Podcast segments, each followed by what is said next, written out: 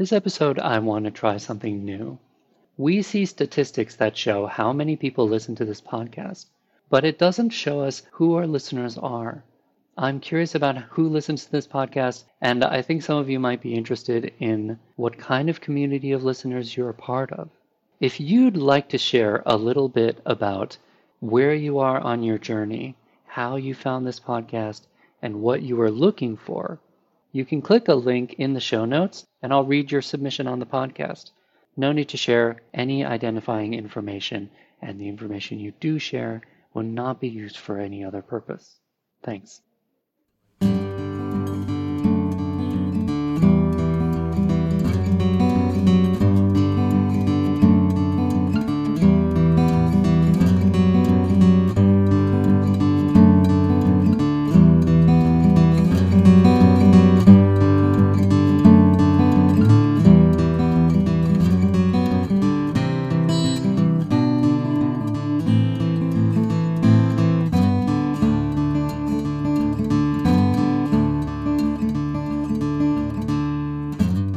Welcome to the Anthology podcast by the C.G. Jung Institute of Chicago.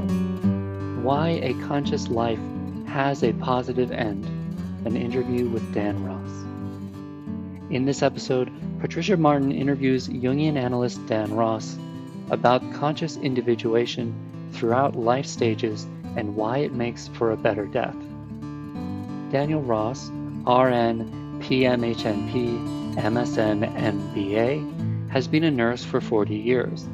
He has worked extensively as Director of Clinical Services in the field of home health care and hospice.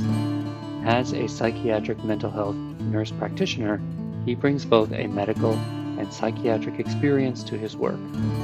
He currently works part time in the field of palliative care and hospice as a nurse practitioner, visiting patients in their home or nursing facility, helping them in their transition to hospice. He is also a Jungian analyst in private practice in downtown Chicago. Patricia Martin is a noted cultural analyst, author, and consultant, and a producer on this podcast.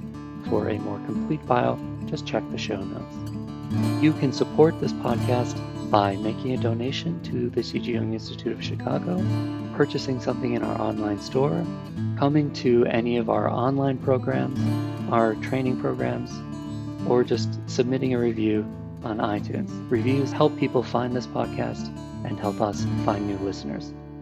Thanks. And now here's the interview. Welcome to Jungian Anthology. This is Patricia Martin. I'm a researcher, author, and professional affiliate of the C.G. Jung Institute Chicago. Today, I'm going to be talking with Dan Ross. Dan is a Jungian analyst who co teaches a six month course that is an immersion into Carl Jung's biography, Memories, Dreams, and Reflections at the C.G. Jung Institute, Chicago. Dan has been a nurse working in hospice for over 30 years. As a psychiatric mental health practitioner, he brings both a medical and psychiatric experience to the field of end of life care. Dan also maintains a private practice in the Chicago area. Dan, welcome. Thank you, Patricia. So, as I was looking over the many topics that you cover in your course about Jung's life and his ideas, there were so many important themes that jumped out.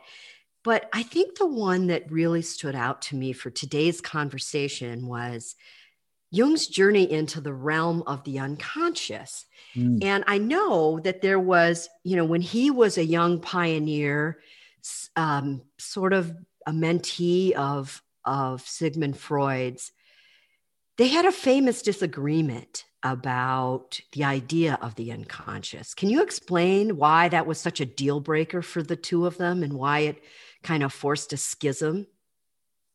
Yeah, I think uh, to, to um, try to put it simply, and it's much more complicated than this, but uh, Jung, Freud saw the unconscious as a consequence of the ego that what was unacceptable or um, impossible for the ego to uh, grasp or hold on to or tolerate uh, gets cast into the unconscious, usually uh, around um, uh, sexual wishes that there are um, that are that cause a conflict within the individual, uh, uh, an immense conflict. And Jung, although he celebrated uh, Freud's um, discoveries of the unconscious, from very early on, uh, Jung saw, and and it took him a while to to be able to grasp or articulate this, but that the un- that the ego actually comes from the unconscious, and the unconscious was there long long before the ego, uh, and the unconscious as collective uh, is is kind of a uh, a history of mankind and all that mankind has experienced, and that that was simply very difficult for Freud to accept, um, and impossible. You know, Freud's notorious rigidity around his uh, his theories and his practice of psychoanalysis. Um, and and Jung was very open and to the to what he was experiencing empirically, what what he was experiencing in his practice, very open to uh, all kinds of things, um, inclu- including occultism, which he had a relationship to from early childhood. And Freud was absolutely against occultism and, and told Jung that. Uh, at one point, he told Jung um, that we have to, whatever you do, hold on to the to the sexual theory, um, uh, so that we can, uh, because it's it's a bulwark. And Jung asked him, a bulwark against what? And Freud said, uh, a bulwark against the the black tide of occultism, or something like that. I'm not sure I'm quoting that exactly, but uh, and Jung knew right then and there um, that he ultimately would not be able to uh, stay with Freud's uh, more rigid approach to the unconscious.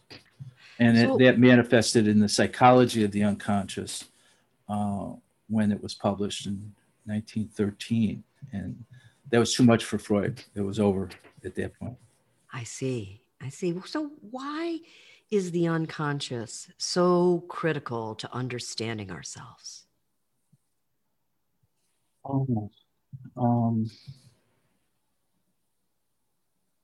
well, that's a good question because it is so much. It is so much of ourselves. It is such so much more of ourselves than we uh, than we grasp when we're when we're young. Uh, when we're young, we think that uh, that that ego is everything. Uh, that what we think, uh, how we deliberate, how we make decisions, that's all coming from uh, when we're young. We think it's coming from well, the only place it could come from. But if we allow ourselves to be to see to to re- what we use the term relativize the ego in terms of something bigger than us, um, then we see that our life has been informed by something that we were not aware of and, and, and get glimpses of over time. And if we study it, um, that as Jung did, um, we can develop a whole different relationship to everything that is not I, not us. Uh, Jung had this dream um, I forget how old he was, but it was it was he was still young. I think in his teens, um, late teens, and the dream I think really put him on a particular path, and it was a dream in which he was um, uh, surrounded by darkness, and he was carrying a small light, um, and he realized, and that that he he um, sensed that something very large was coming up behind him, something large and black. Um, and he realized that this small light he was holding was all he had of consciousness, all, all of what he knew. Um, and that what was much bigger in contrast to that, what was, what was following him, and that he called the shadow, uh, and that the shadow actually carried um, his number two personality. So he started, you know, this idea of number one, number two personality that he, he grew up with in, in childhood and, and was able to discern. He was now developing some uh, conceptualization around, and he attributed all of this dark, this black thing uh, as shadow and this little light as, as consciousness. And that he that this was something he was going to be in relationship to the rest of his life. So uh, this is a beautiful image that mm. that you can derive from this dream is that this little light is surrounded by a much larger mass. Yes. And that yes. much larger mass really kind of it contains that's the container for all that is unconscious to Everything. us, right? Yeah. Yes. Yeah. So the the dream thing is is important in so many ways, I think, right? This is another big realm for uh, Jungian analysis is dream work. Mm-hmm. And I, you know, because I'm a writer, I keep a daily journal. Mm. And you writers believe that, you know, if you write every day, it sort of opens you, it opens the channel to connect to your creativity. Sure. Uh, it doesn't matter what you write about as long as you're just writing every day. And I, I wondered if Jungians keep a daily journal of their dreams. Mm. And if they do, what what what what comes of that? You know, mm. what what what do your patients or your your analysands tend to derive if they keep a daily dream journal? Mm. And not all do, but those that do, I, I think it's a sign very often that they've made a switch. Uh, they've made a switch from a more psychotherapeutic relationship to a more analytic relationship because because when you're keeping a journal, you're having uh, a relationship with and a conversation with, dialogue with uh, yourself or some aspect of yourself.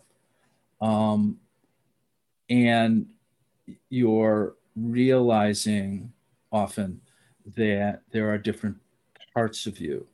And uh, that dreams reflect um, these different parts of you uh, and or can reflect these different parts of you. And that um, having a relationship to the unconscious and and these different personalities perhaps within us uh, is, and and treating them as such uh, really can change how your attitude towards the unconscious and how how you get along in life from day to day um, it's a, it's a remarkable thing.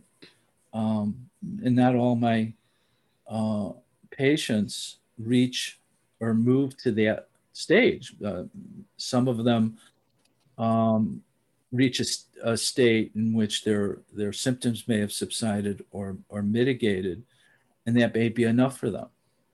Or they may come back later, back into therapy with a different attitude, um, having matured after that.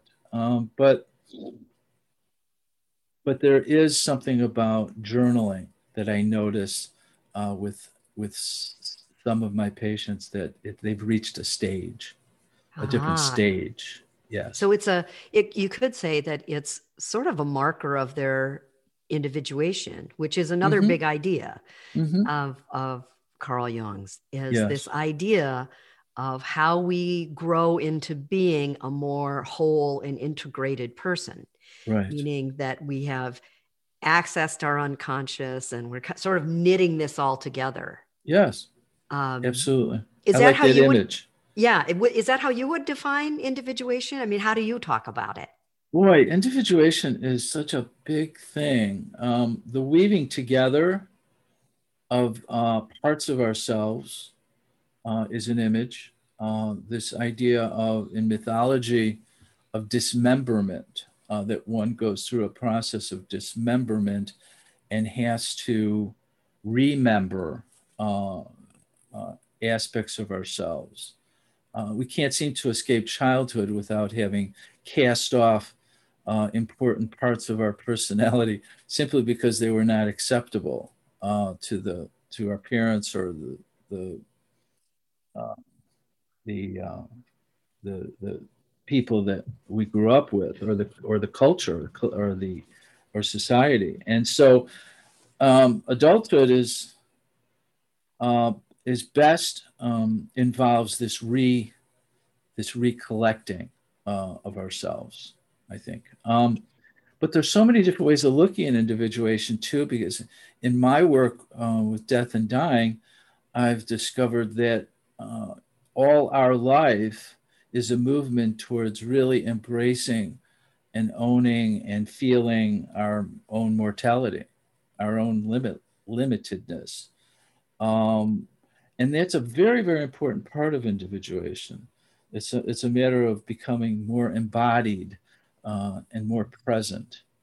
Um, and I noticed working with people at the end of life a difference between those that had done that that work um, or, or had had moved through life in a more embodied way. Uh, that their the end of their life is is not as um, difficult, is not as violent, is not as uh, disturbed. Uh, and there, I, I noticed over the years working in hospice that there's a contrast between between how people end their lives um, and that i think has a great deal to do with how they've lived their lives.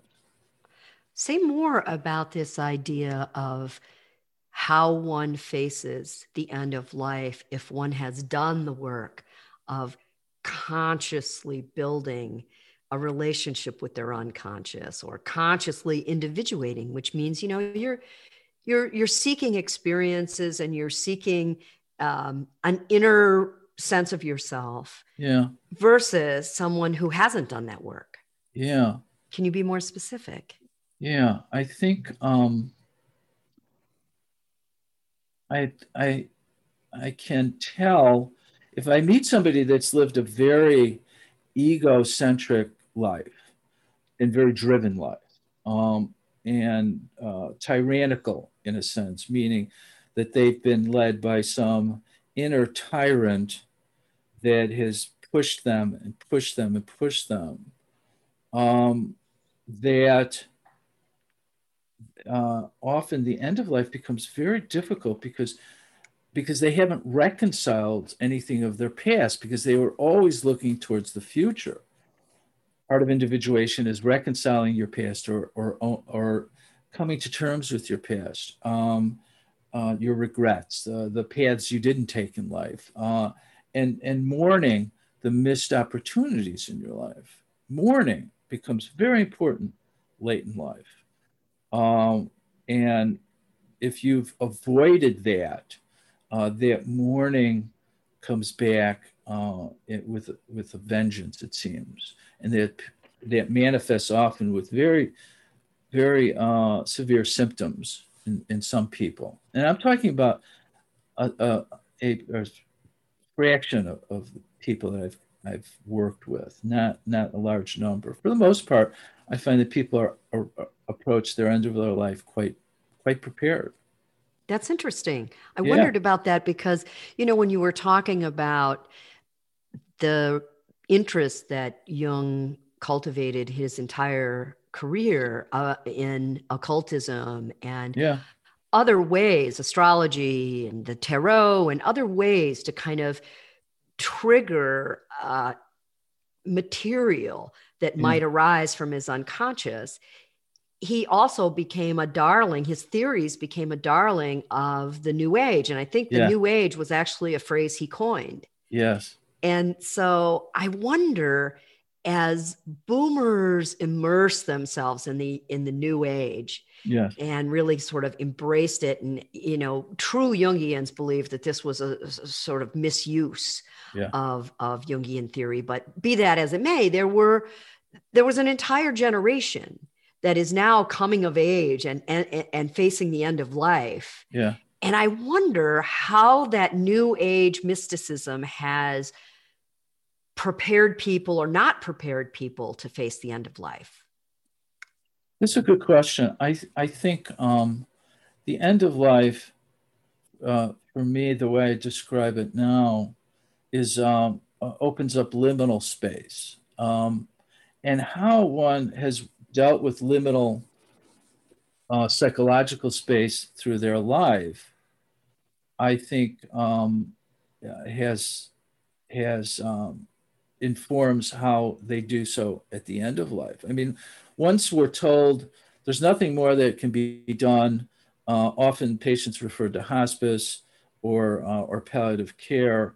Uh, there's this being this idea that that the person is now cast into this, you know, the space. This okay, the, the medical model is no longer is no, no longer able to keep me alive. Uh, there's nothing more they can do, and I'm on my own. There's a sense of now I'm on my own. Now, for some, it's a terrifying experience.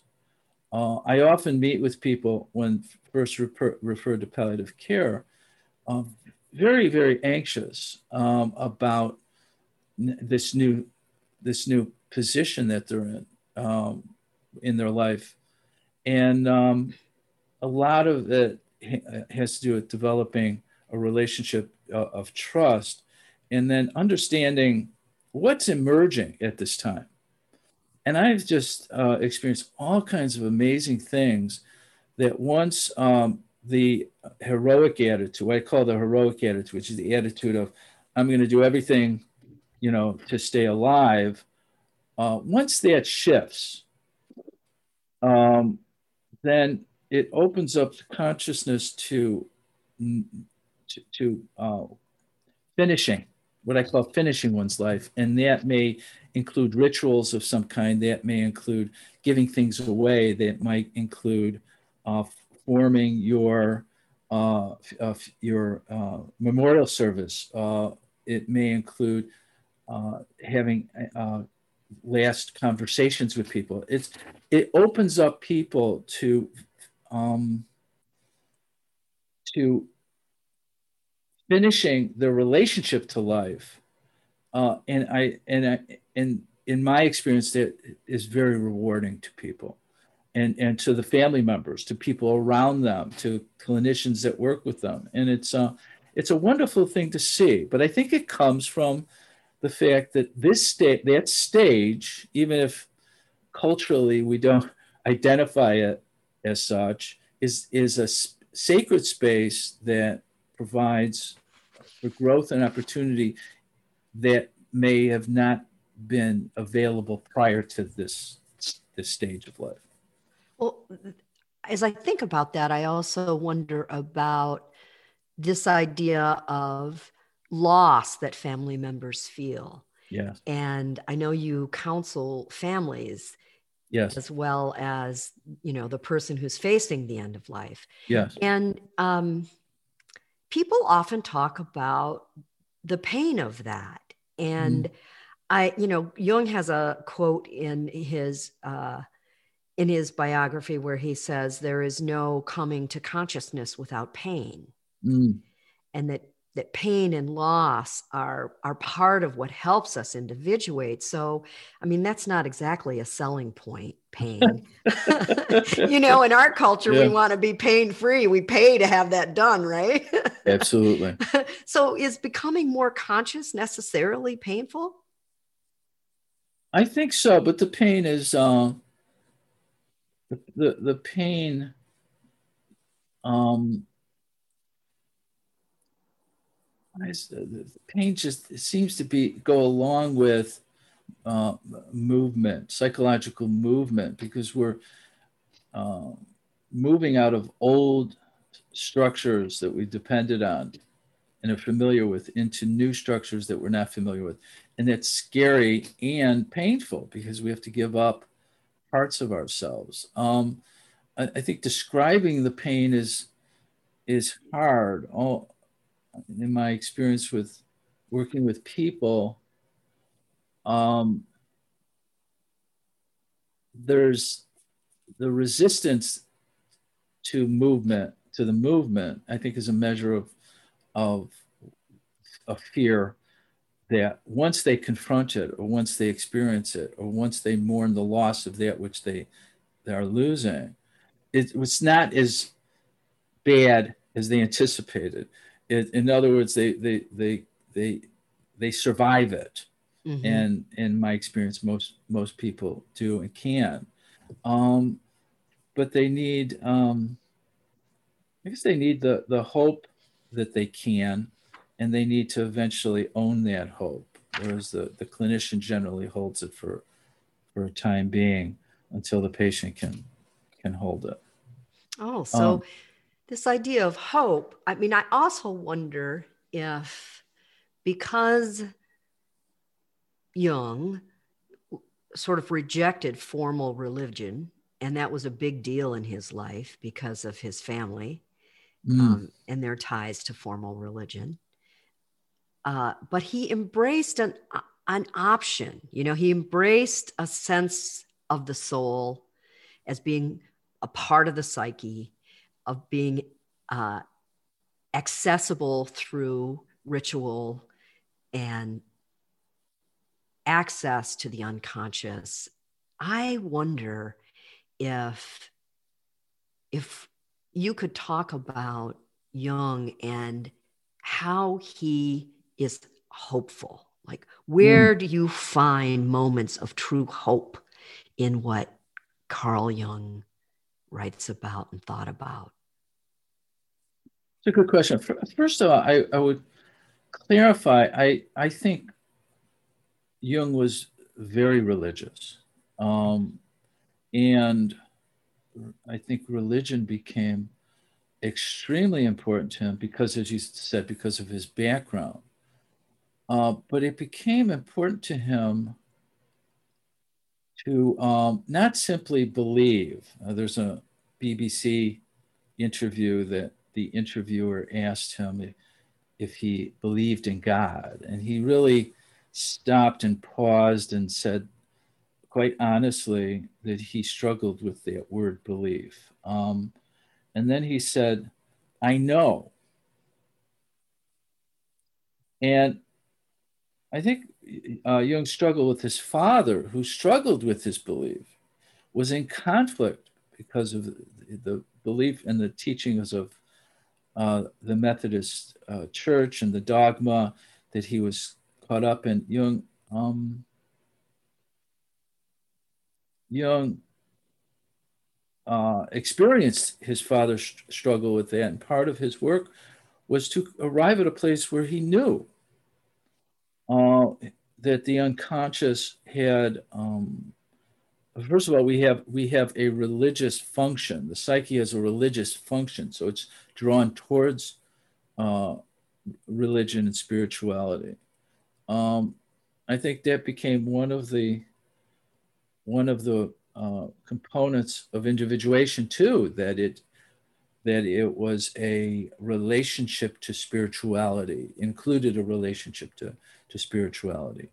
Um, and um, that um, that his whole, uh, if you look at his whole um, uh, conceptualization of the psyche, that it is moving towards wholeness, uh, but that the and that there's something guiding that that he called the self, and that the self is a part of the whole, uh, the the uh, unus mundus, as he borrowed the Latin term from from alchemy, uh, is that we came from part, we came from a whole, and our we, we live this life, and then we go back to the whole, but we're always part of that whole. So uh, I think Jung experienced the the world and life as very very hopeful. I think he's very hopeful. Now he's had critics around that, that, that his theories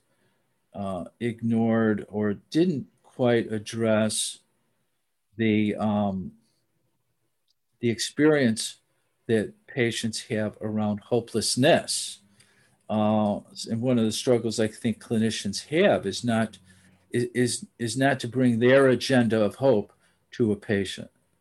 Uh, that the the patient is um, it, it, that is coming to the relationship with hopelessness and powerlessness uh, needs the clinician to be able to uh, understand that and not so, try to not try to push an agenda. So, are you saying that then? You know, I can imagine that many people turn to analysis because they're at a point in their lives where it does seem hopeless. Mm-hmm. And so, it, are you saying then that each and every one of us is on their own journey toward hope? It's not somebody else's agenda or it's not a quick fix, it's a journey toward hope. It is. Yeah. It is, absolutely.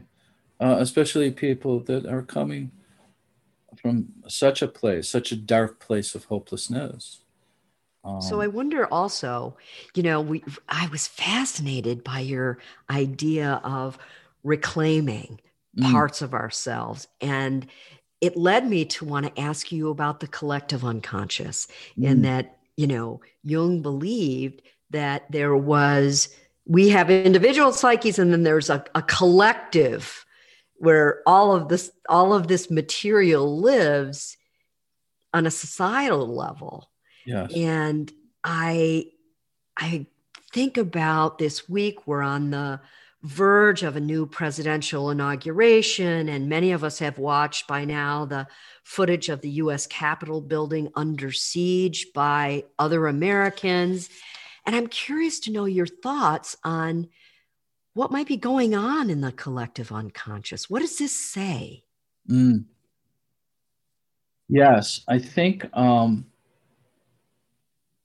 one of one one of the things that is going on is that this um, mass um, thinking, uh, this adoption of a, uh, a, a a truth that whatever whatever side you're on, whatever uh, political persuasion, whatever ideology, that that the temptation and Jung Jung was always suspicious of groups um, and, and mass movements because he felt the, that we can be taken over by uh, uh, demigods. We can be um, um, illusioned uh, with, with a truth that's, that's very tempting to take on and then marshal all our uh, energies in that direction um, to believe something that on a mass scale because uh, it's um, it's easier. Uh, in other words, indiv- another way of looking at individuation, it's a movement out of the collective consciousness uh, and to begin thinking on your own. And the way that Jung describes we do that is to uh, is to have a relationship to the collective unconscious, which was reflected in all of history, all of mythology, all of uh, literature, uh, and all because all of that reflects uh, the the objective psyche, as he called it. And if we have a relationship to that and realize that we are we are playing out a drama in any aspect of any time in our life, we are playing out a drama uh, that if we understand what is unconsciously affecting us in that trauma and that is, is driving us. And when we become conscious of that, we're no longer uh, uh, victimized by it. We're no longer uh, a, a, pawn or a puppet. And I think many people today, um, ironically, because you know, we're, you know, um, we have all the available uh, knowledge after Jung analytical psychology and psychoanalysis to break free of the collective uh, attitudes.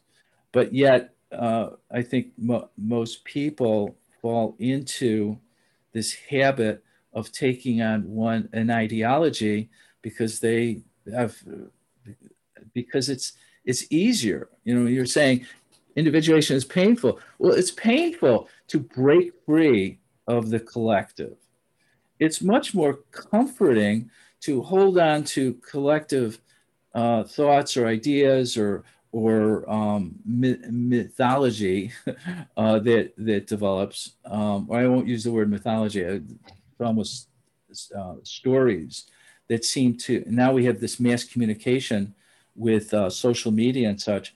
Uh, it's much easier to glob onto that, uh, to attach our identities to something larger, what we see as larger, rather than, you know, like Jung, hold on to the light in his dream, hold on to that light uh, and, and build that light and, and grow that light against the, the blackness that's uh, of the shadows. Um, I, I, think that's what I'm finding. And the greatest work that we can do in this particular time is the work of individuation, studying and studying and, and, and you know, uh, and analysis and therapy and and uh, trying to understand what is going on inside of us, trying to understand our nature. And our nature includes more than uh, just what's immediately in front of us. Our nature includes this uh, archaic uh, connection to our humanity uh, that goes all the way back to the to the birth of man. So you talked about wanting people to understand now in this age of social media and groupthink, um, kind of using in, wanting institutions to stand for some of the work that we have to just do as individuals. Institutions yes. can't do that work for us. Yes. And so it makes me wonder as you were developing this course, mm. Which is a sweeping look at you know Jung's life and his yes. his theories. What was your driving motivation to do this? It's a good question. Um, I think I've always taught, um, and because I like a relationship to to um, to groups, and and over many years I've um, I've gotten past the, the, the terror of going in front of people and talking, but I've also realized the opportunities in that is, is to learn a great deal. Um, because it's, it's a forum that's, that's designed to provide a containment for, for people so that they can feel, think and feel uh, what they want. So it's a safe place um, but also, it's an intimate place where people can really talk about what they're thinking, what their fears are. Um, and in for our course, it's it's an attraction to Jung, and that the, the course is really desi- designed as a mentorship uh, to provide a safe place for people to continue their development of uh, an understanding of Jung and his works and uh, to provide a structure for that. Um, and I think ultimately, since we tied it to Memories, Dreams, and Reflections, his uh, semi autobiographical work, uh, we're tying it to his life. So it's not just his concepts that we're explaining, it's in, in his own words, because many of his, his own essays, his works is being used for reading, but also tied it to his life and what was going on in his life at the various stages um, because we designed the course as uh, into stages of early, middle, and late years. And so we wanted to show this is what was going on with Jung at this time because we certainly have uh, very intimate details of his life that he provided us. Um, Memories, Dreams, Reflection is very intimate, and he didn't even want it published in his lifetime. It was it was so intimate, such an intimate reflection uh, of his life. Well, I I can't help but ask as you eh, lay out the three sections, beginning, middle, and end of his life, and because you've got this rare insight uh, as a trained Jungian into end of life and how people face the end of life, how does that inform the way you look at the end of Jung's life? Mm. What was going on for him, and what lessons could we draw from that? Um, wow. Yeah. I, it what strikes me about uh, what I know of the end of Jung's life was, and this is this is something that um, I experienced working with with dying patients. There was there's just certain experiences that that was not explainable in medicine and medical uh, curricula or hospice curricula. Uh, and a, and a, the example is that somebody could be in a kind of a, uh, a um, sedative state um, for long periods of time. Uh, as, as our body starts to shut down, we go through lo- long periods of sleeping, for example. And, uh, and sometimes the, that could go on for days. Uh, and then the, you know, the, the body starts to dry up, meaning, you know, the less they take in less and less water, less and less food. And this body's going through this state where they're more someplace else than they are here wherever they're at, right? Mm-hmm. Um, and then all of a sudden, and this is ubiquitous. It's it's not all the time, but it's so often that hospice staff talk about it. Um, that a person will suddenly wake up. Uh, they'll be very lucid. They'll they'll give instructions. Uh, they'll do certain things. They'll say certain things, and then all of a sudden, shortly after that, um, they go back into their um, um, sleep their sleep, and then they shortly die after that. There's this period of um, oh, finishing. I call it finishing.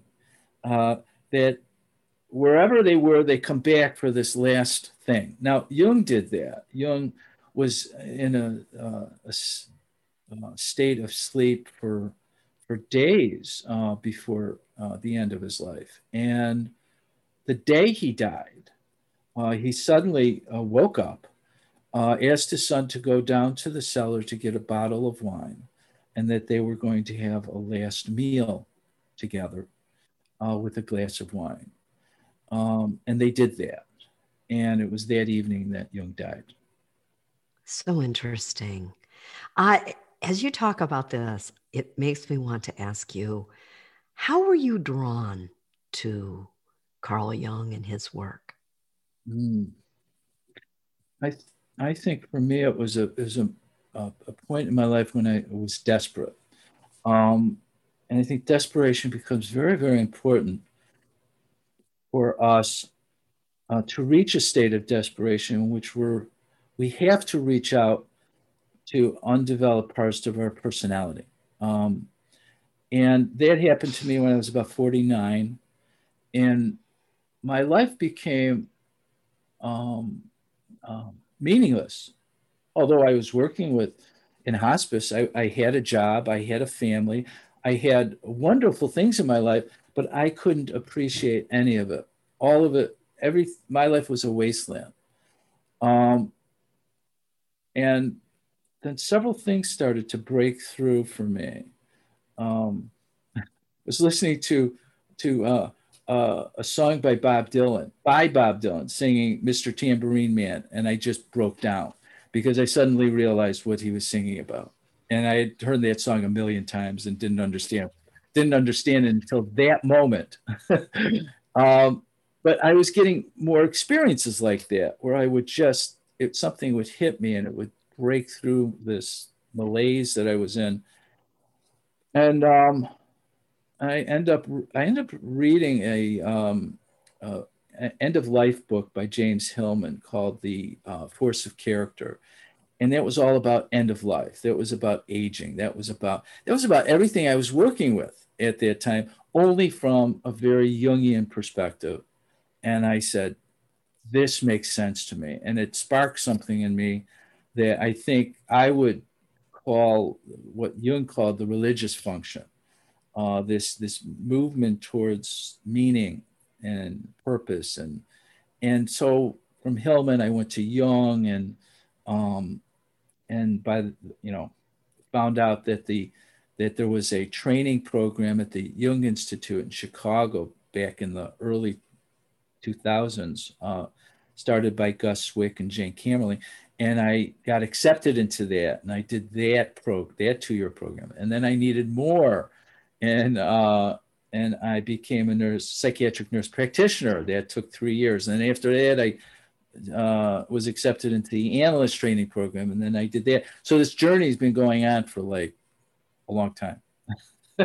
well, that is uh, first of all, it's an inspiring story mm. that you know you broke through melees, and I think that that's probably resonant for a lot of people right now. Mm. You know, we live in a in a time of uncertainty, mm. and so I'm going to ask you another hard question. I realize I've been asking you a lot of big questions. They're good questions. Thank you.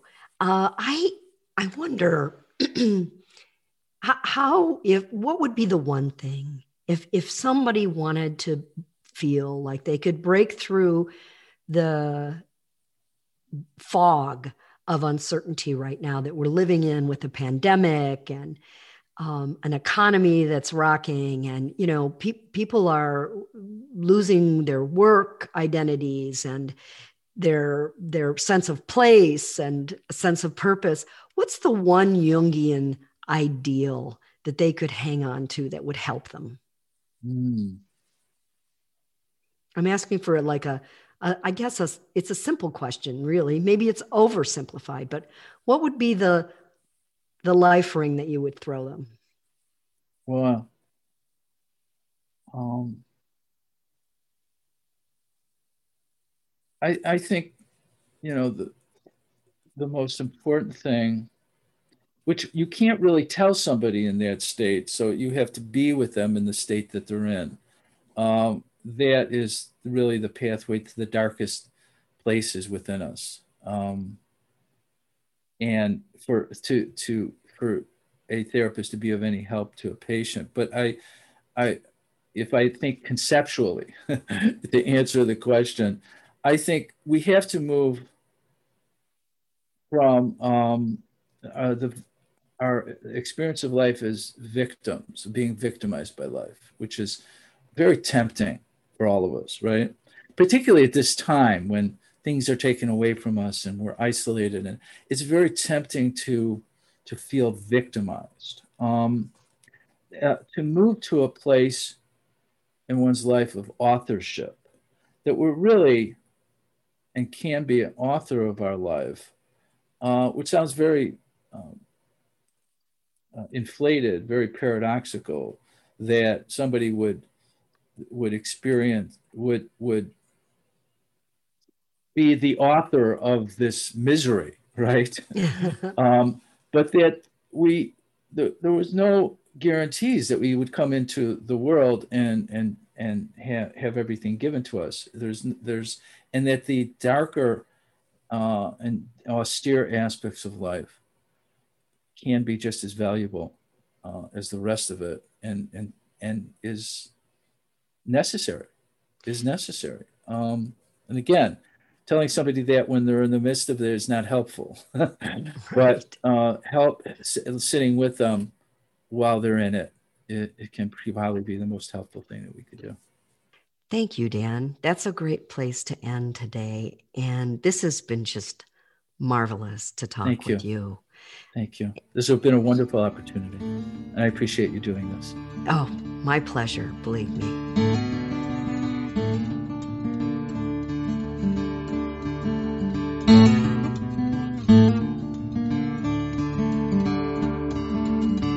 This podcast is distributed under a Creative Commons Attribution, Non-Commercial, No Derivatives license. Share it all you like as long as you maintain the attribution to the speaker, but please do not change it or sell it. If you like this episode, tell your friends about us or leave us a review on iTunes. For more information about classes, training programs, videos, audio, this podcast, or to find a Jungian analyst near you, visit our website, www.jungchicago.org. Thank you to the 2020 donors who gave at the supporting member level and above. Barbara Anand, Usha and Ashok Beatty, Jackie K. Bryan, Eric Cooper, Judith Cooper, Kevin Davis, George J. Didier, James Fidelibus, John Korolewski, Marty Manning, Diane Sherwood, Deborah P. Stutzman, Deborah Tobin, Alexander Wayne and Lynn Kopp, Gerald Weiner, Karen West, and James Taylor, and Ellen Young. And thank you to everybody else who gave at that level but wishes to remain anonymous.